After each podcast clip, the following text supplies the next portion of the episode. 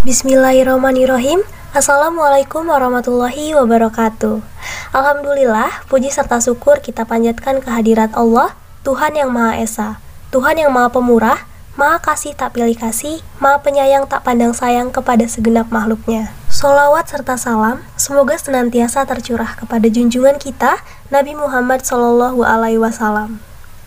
Halo teman-teman, gimana nih kabarnya? Semoga sehat-sehat selalu ya. Sebelumnya perkenalkan, nama aku Nabila Lutfia yang bakalan nemenin kalian pada podcast kali ini. Tapi aku nggak sendirian nih teman-teman, karena ada Fairuza, ada Gita, Devira, Afra, dan juga Irfan, yang pastinya seru dan informatif banget nih. Jadi, disimak terus ya podcastnya. Yuk, langsung aja kali ya. Jadi kita mau bahas apa sih, Fairuza?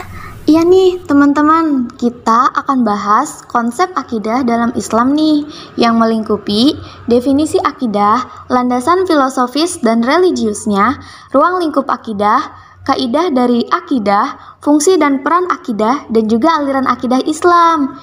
Gimana nih Irfan mengenai definisi akidah? Kira-kira apa aja sih definisi akidah? Secara etimologi, logot atau bahasa, Akidah berakar dari kata akoda yakidu akedan yang berarti simpul, ikatan, perjanjian, dan kokoh. Setelah terbentuk menjadi akidah berarti keyakinan. Relevansi antara arti kata akedan dan akidah adalah keyakinan itu tersimpul dengan kokoh di dalam hati, bersifat mengikat dan mengandung perjanjian. Secara terminologi atau istilah, terdapat beberapa definisi. Antara lain, menurut Hasan al-Banna, akidah adalah beberapa perkara yang wajib diyakini keberadaannya oleh hatimu, mendatangkan ketentraman jiwa, menjadi keyakinan yang tidak bercampur sedikit pun dengan keraguan-raguan. Menurut Abu Bakar Jabil al-Jazairi, akidah adalah sejumlah kebenaran yang dapat diterima secara umum, oleh manusia berdasarkan akal, wahyu, dan fitrah. Dipatrikan oleh manusia di dalam hati serta diyakini kesahihan dan kebenarannya secara pasti dan ditolak segala sesuatu yang bertentangan dengan kebenaran itu. Mungkin sekiranya begitu untuk definisi akidah sendiri. Kemudian bagaimana nih kita mengenai landasan filosofis dan religiusnya?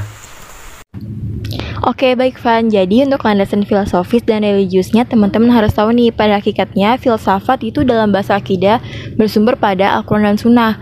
Allah mengutus Rasul yang membawa pesan darinya itu untuk disampaikan kepada kita semua. Pesan Allah itu ditulis dalam Al-Quran. Allah itu menganugerahkan kebijakan dan kecerdasan berpikir kepada kita untuk mengenal adanya Allah dengan memperhatikan alam sebagai bukti kekuasaannya.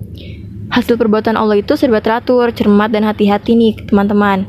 Yang menerima hikmah-hikmah inilah yang disebut hukuman atau filosof. Dari uraian yang udah aku jelasin tadi, terlihat nyata bahwa memang pada hakikatnya landasan akidah Islam adalah Al-Quran dan Sunnah. Nah, sekarang teman-teman udah tahu nih tentang landasan filosofis dan religiusnya. Wih, keren banget nih Gita pemaparannya. Aku mau nambahin nih biar teman-teman makin paham mengenai beberapa pendapat para filosof barat tentang Tuhan. Yang pertama ada pendapat dari Xenophanes yang menyatakan bahwa Tuhan hanya satu, yang terbesar di antara dewa dan manusia tidak serupa dengan makhluk yang fana. Yang kedua ada pendapat dari Socrates yang menyatakan Tuhan pencipta alam ini bukanlah hanya untuk memikirkan dan memperhatikan manusia saja, tapi ialah roh bagi manusia. Jika tidak begitu, cobalah sebutkan padaku, hewan manakah yang dapat mengetahui adanya Tuhan yang mengatur susunan tubuh yang mempunyai sifat-sifat tinggi seperti ini. Coba katakan hewan mana selain manusia yang dapat dibawa akalnya menyembah dan berkhidmah kepada Tuhan. Nah, yang ketiga nih teman-teman, ada pendapat dari Descartes yang menyatakan, saya tidak menjadikan diri saya sendiri, sebab kalau saya menjadikan, tentu saya dapat memberikan segala sifat kesempurnaan kepada diri saya itu. Oleh sebab itu, tentu saya dijadikan oleh zat yang lain, dan sudah pasti pula zat lain itu menjadikan saya mempunyai sifat-sifat kesempurnaan, kalau tidak akan sama halnya dengan diri saya. Nah teman-teman, mari kita kaji Al-Quran, lalu kita perhatikan kandungannya bahwa sebenarnya apa yang dikatakan oleh ketiga filosof barat ini semakna dengan apa yang dinyatakan oleh Allah dalam Al-Qur'an. Tepatnya pada Quran surat Yasin ayat 77 sampai 79 yang artinya Dan apakah manusia tidak memperhatikan bahwa kami menciptakan dari setitik air dan ia membuat perumpamaan bagi kami dan dia lupa kepada kejadiannya.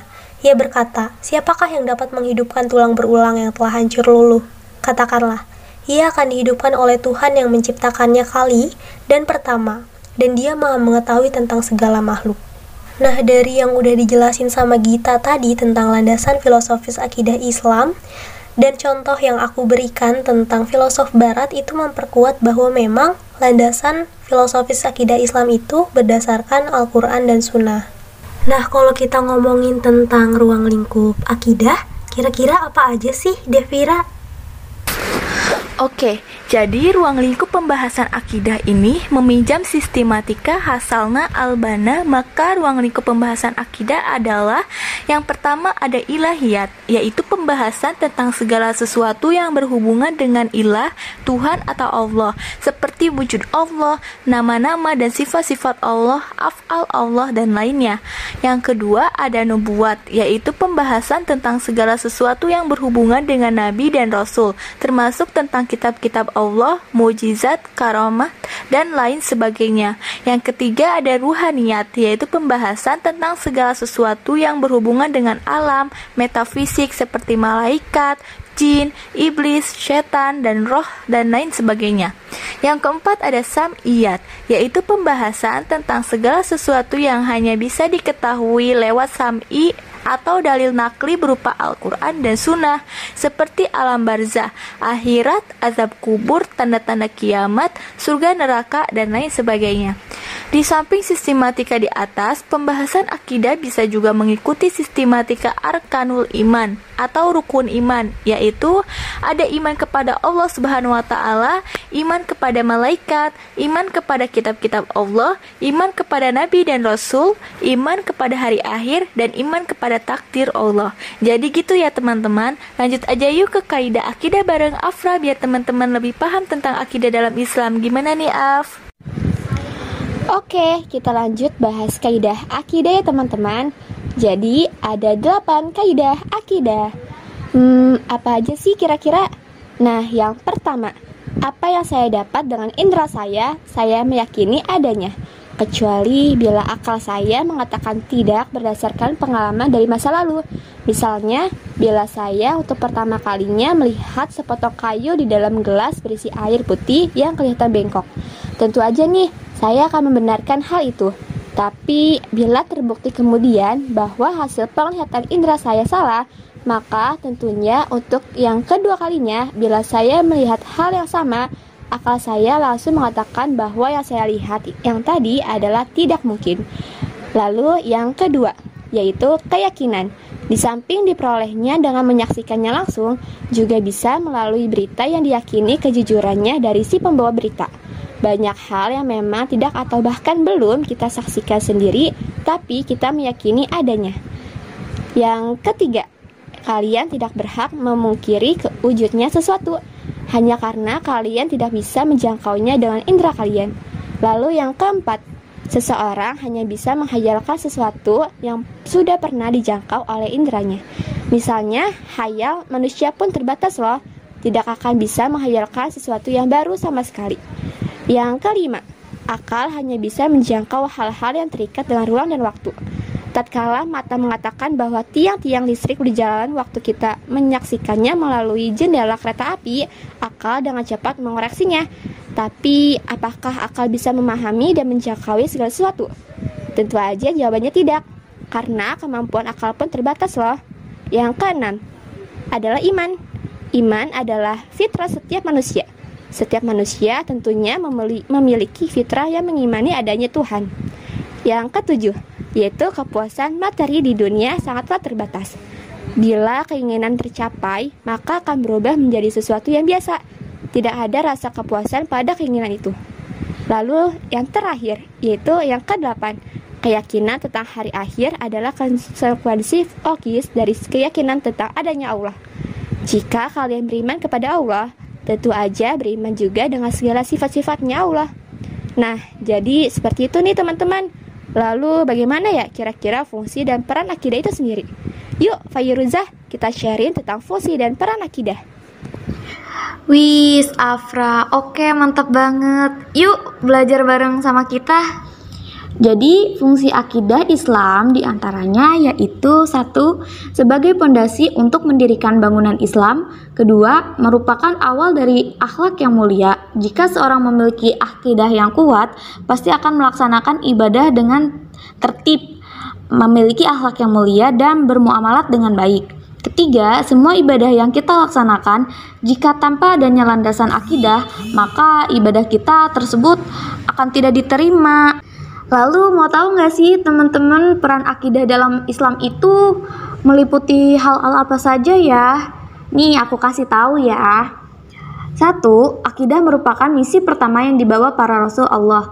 Kedua, manusia diciptakan dengan tujuan beribadah kepada Allah. Ketiga, akidah yang benar dibenarkan kepada setiap mualaf. Yang keempat, berpegang kepada akidah yang benar merupakan kewajiban manusia seumur hidup.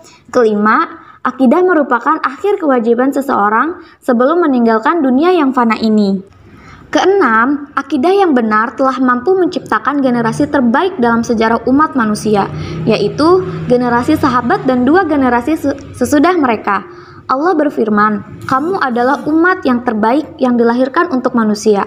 Kamu menyuruh kepada yang ma'ruf dan mencegah dari yang munkar dan beriman kepada Allah." Quran Surat Ali Imran ayat 110 Ketujuh, Kebutuhan manusia akan akidah yang benar melebihi segala kebutuhan lainnya, karena ia merupakan sumber kehidupan, ketenangan, dan kenikmatan hati seseorang. Nah, teman-teman, ternyata fungsi dan peran akidah banyak sekali ya. Kalian mau mengenal aliran akidah Islam itu apa aja nggak sih? Boleh nih dijelasin oleh Nabila. Oke Fairuza, kita lanjut ya tentang aliran akidah Islam. Teman-teman udah pada ngantuk belum nih dengerin podcastnya? Jangan ngantuk ya, harus disimak nih karena informatif banget teman-teman. Hmm, ngomongin aliran akidah Islam, jadi berdasarkan sumber, ada aliran Mu'tazilah yang lahir kurang lebih 120 Hijriah pada abad permulaan kedua Hijriah di kota Basriah. Nah, aliran ini katanya mampu bertahan sampai sekarang. Kenapa ya teman-teman kira-kira? Karena paham ini mampu menyusup ke dalam masyarakat Islam di barat dan di timur, bahkan sampai ke Indonesia. Nah, pokok-pokok pendirian Mu'tazilah, setiap orang yang memeluk aliran Mu'tazilah diharuskan untuk memegang kepada lima ajaran. Apa aja sih? Yang pertama itu ada tauhid. Teman-teman tahu nggak nih arti tauhid? Yaitu keesaan. Kemudian yang kedua itu ada al-adlu, yaitu keadilan. Yang ketiga ada wal-wal wa'id, yaitu janji dan ancaman. Yang keempat itu ada al-manzilah bainal manzilatain, adalah bahwa mereka yang fasik, bukan muslim, bukan kafir, akan ditempatkan pada sebuah tempat yang menjadi perantara surga dan neraka.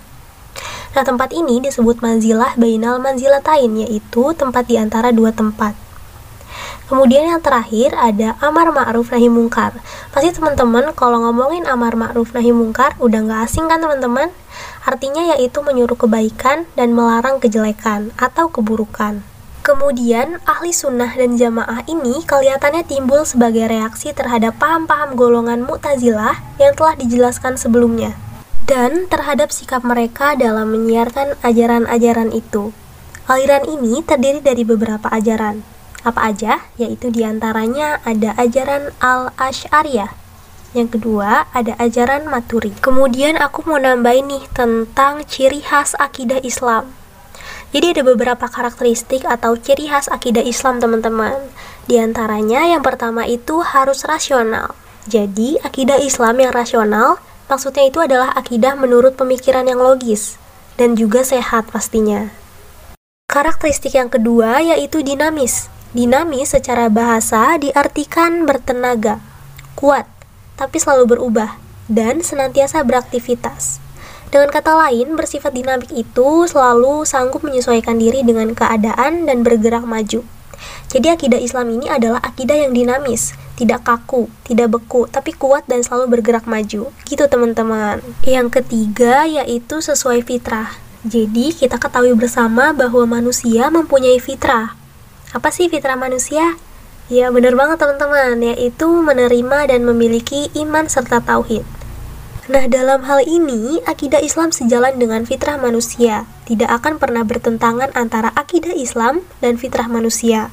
Yang terakhir, sesuai dengan sains modern. Jadi manusia sebagai makhluk yang memiliki peradaban, artinya manusia ini memiliki kemampuan untuk mengembangkan diri.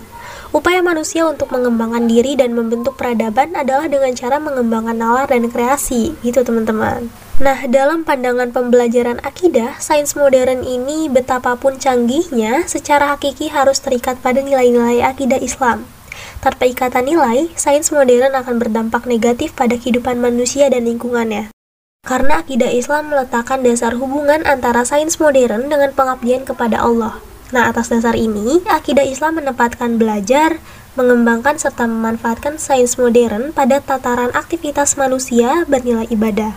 Nah, dari yang udah aku jelasin tadi, teman-teman bisa garis bawahi bahwa pengembangan sains dalam Islam ini bersifat integralistik. Apa itu? Yaitu artinya menjadikan akidah Islam sebagai landasan tumpuannya. Jadi akidah Islam dalam konteks ini merupakan sistem ajaran yang merefleksikan adanya kesatuan, yaitu kesatuan penciptaan, kesatuan kemanusiaan, kesatuan tuntutan hidup, dan kesatuan tujuan hidup. Semua kesatuan ini merupakan derivasi dari kesatuan ketuhanan, sehingga pilar ontologis, epistemologis, dan aksiologis dalam sains global akan memiliki keterkaitan secara langsung dengan nilai-nilai akidah Islam.